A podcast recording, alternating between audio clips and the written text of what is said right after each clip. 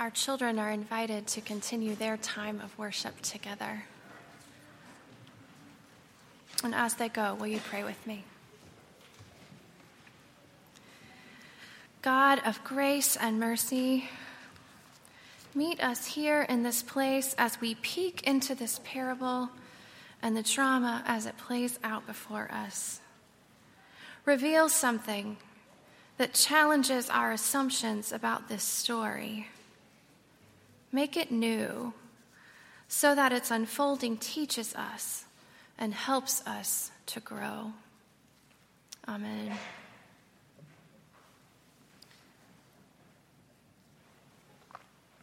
I told the 9:30 hour that um, I uh, invited you to bring your whole selves to worship, and I'm doing the same with my cold and my Kleenex. So um, bear with me.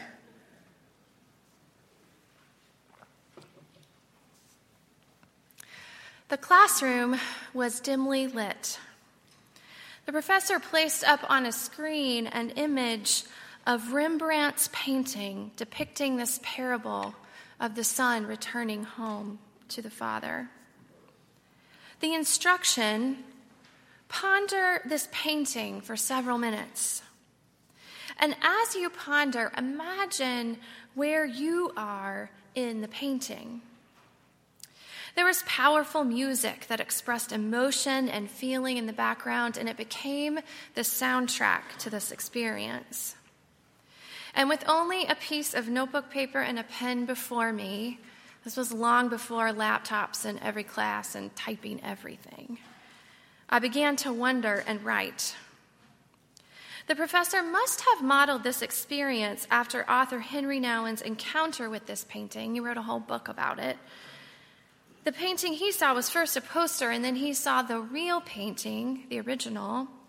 And he sat there for over four hours on red velvet tufted chairs and on heat registers to stare at this painting, to see the light change, to see new parts of the image that were highlighted as that happened, and to observe the artist's attention to detail. So, for that next 20 minutes or so, there was nothing but me and the story and the painting. As I wondered who I might be in it. Am I the younger child? The eldest brother? The servant relaying information? A bystander? An attender at the party? The loving parent? It has been over a decade ago since this moment, but the experience has stayed with me, not for the product that it produced on the paper, but for the experience of being still as I approached the story. For the experience of staring and wondering and looking and imagining myself as a player in it.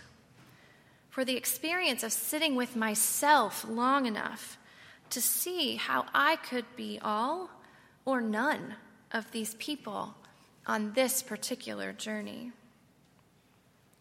There are so many questions, so many things to wonder about, so many threads and thoughts and themes that you could explore in this parable.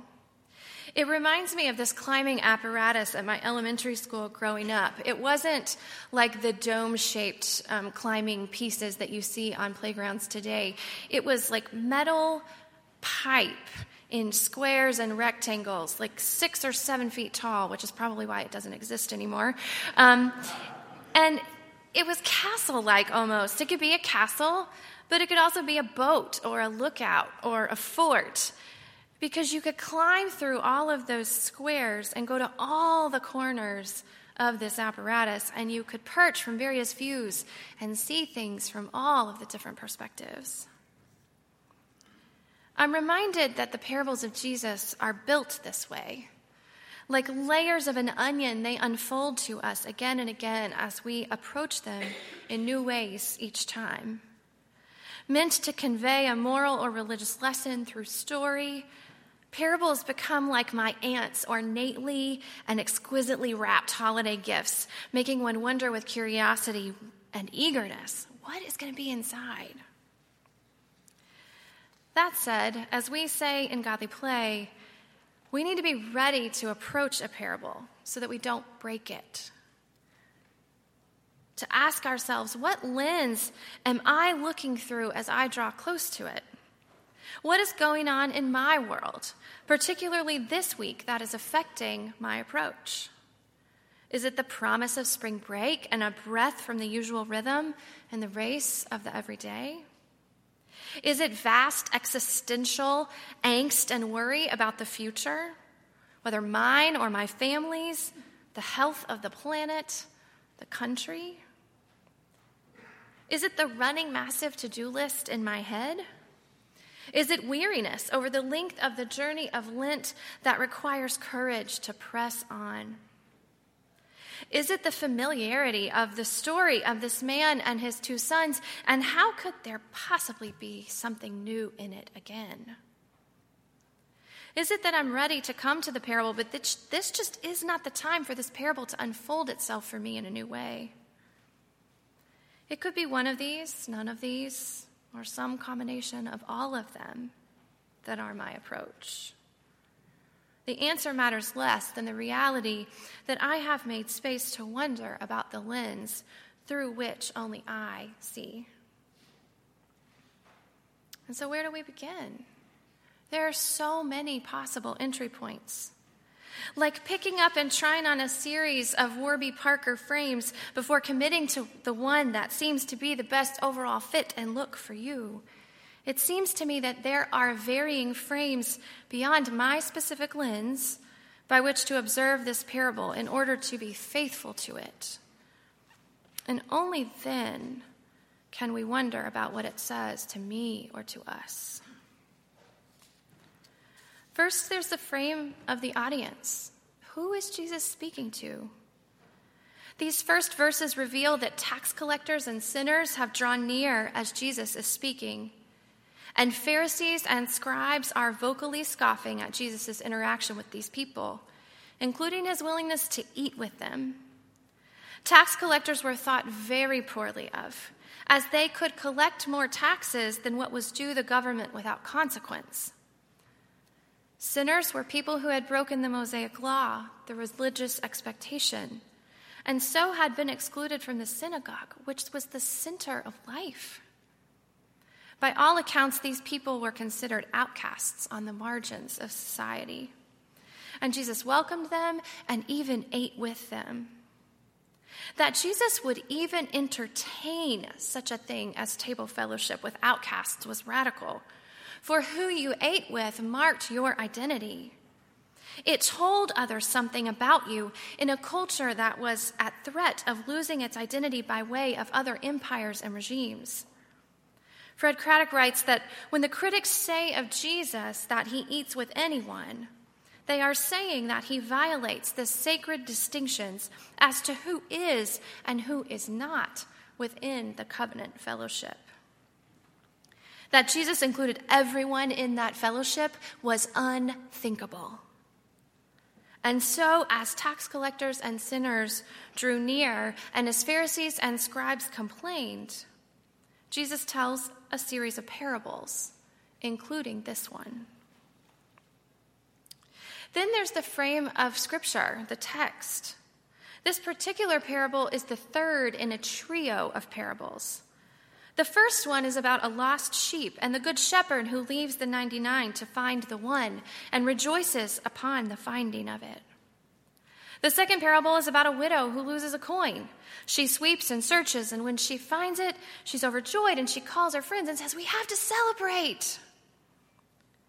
Both of these involve someone losing an important object to them and finding it and being overjoyed. But this third and last is about what is lost between people in discordant relationship the dissonance that is waiting for hopeful restoration while grieving the reality that is, and the celebration of resolution and harmony and reconciliation. In this parable, the sadness is more sorrowful, the length of time and the waiting is greater, and the celebration is more exuberant. Next, there's the frame that encompasses all of the characters. And on the surface, I think it seems kind of obvious. A man had two sons, the text says. And without reading any further, if you've never heard this parable before in your life, we can begin to imagine at least some of the plot and where this is going to go. There will be sibling jealousy, and there will be some dissonance or discord between the parent and the child. Perhaps two of the most universal experiences of family, of family life, although this parable arguably takes it to a new level. And of course, the parable starts at home, the place that grounds us, the place or people from which we go and to which we return. There's a familiar song lyric now emblazoned in painted script on wooden wall signs everywhere that describes home as wherever I am with you. Even as an adult, returning to the home of my childhood, sleeping in the same room where I grew up, and falling asleep to the sound of the rain running through the gutter, lulling me to sleep, is a place of deep peace and restorative rest. That being said, while home ought to be a place of welcome and respite and refuge, we also know, whether in reality or in concept, that home isn't always idyllic, as it is made up of imperfect humans in relationship with other imperfect humans. And so we meet the Father, set in the thick of his cultural context, whose life is about caring for family and property and following religious expectations. We meet the younger son, audacious at best and foolish at worst, focused most on his own desires and willing them into being. We meet the elder son, faithful at best and resentful at worst, focused most on doing the correct and acceptable thing and what is expected of him. This triangular set of interactions between father and eldest and youngest allows us to see each character carefully as their lives and emotions and actions affect one another. Then there's the frame of the story that focuses on confession. I wish I knew what was going through that father's mind when he said yes to dividing that property. What was he thinking? Was it trust? Was it hope? Was it the exasperation and weariness of cumulative past encounters with his son? Was there a spouse at home saying, What on earth have you done? Was it a gut reaction waded through and felt in the moment?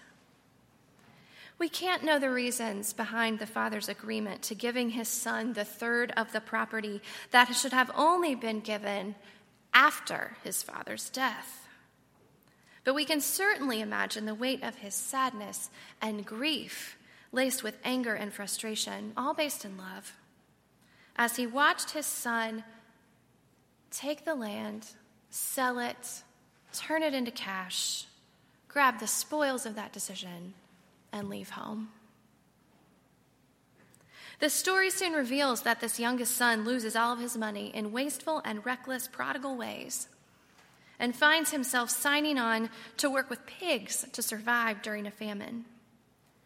Pigs were unacceptable in Jewish culture and law. And so the fact that he finds himself in this place after losing everything is doubly disconcerting. And here is where he begins contemplating confession. As destitute and hungry, he realizes he'd be better off at home as a hired hand. Now, to be clear, one must be careful with texts like this, lest we break the parable. Because although it can be assumed, it bears being said, one does not consider a return home if there is danger waiting there. However, from the grounding of a safe home from whence you chose to leave, vulnerably considering returning home, owning the depth of your losses and missteps and mistakes, recognizing that your actions were so brazen and foolish that you plan to ask your father not to even see you as a son, that's pretty stark. And the risk of rejection is actually possible. And yet, this youngest son chooses to go. The next time we see the father, it's as if he's been waiting by the window watching every day, leaving the candle burning every night just in case. He cannot go get his son, for he knows not where he is gone. And where would the lesson be in that anyway? So when he sees this figure off in the distance, his eyes squint to see who is coming. Is it a neighbor? My eldest coming in from the field? The wondering, is it? No, it couldn't be. The heart pounding, maybe. And as step after weary step continues, the figure takes the shape of his clearly hungry, beloved child. The relief, the tears, the joy, the relief. Before the parent knows it, his feet are moving, not just walking, but racing to this one who has come home to him, who is home to him. He hugs his son, kisses his son, the assurance of love comes even before the confession. The son still gets out the words Dad, I messed up really bad this time. I don't deserve to come home. You shouldn't call me son anymore. The father barely hears them because the joy at the presence of this beloved human is all that matters. Whatever has been done can be sorted out later. And so he calls for celebration robes and rings and sandals and a feast. And why? Because absence is death and presence is life. This son was lost from his family, from his father, from his home, arguably by his own choices, and somehow, some way, he found himself and so found his way home. The next time we see the father, he's once again going out of his way to reach his son. This time, it's his eldest who refuses to come inside to celebrate. The oldest son is angry, and his father pleads with him to join them. But the child won't hear of it. He has stayed home. He has worked hard. He has followed the rules and was not audacious or foolish. It is a much different confession, but a confession nonetheless. And it is not one of humility, but of frustration and anger. For his observation of his father's favor for his brother in this moment is being interpreted as the eldest being taken for granted and being less loved, less honored, and less favored. I imagine the father's shoulders internally, maybe externally, slumping with heaviness as he realizes what his son cannot yet fully know or comprehend and says, All that is mine is yours. And finally, there's this frame that is assurance and grace. Did you catch it? The Father's love doesn't have the quality of a seesaw bouncing back and forth as weight shifts from side to side.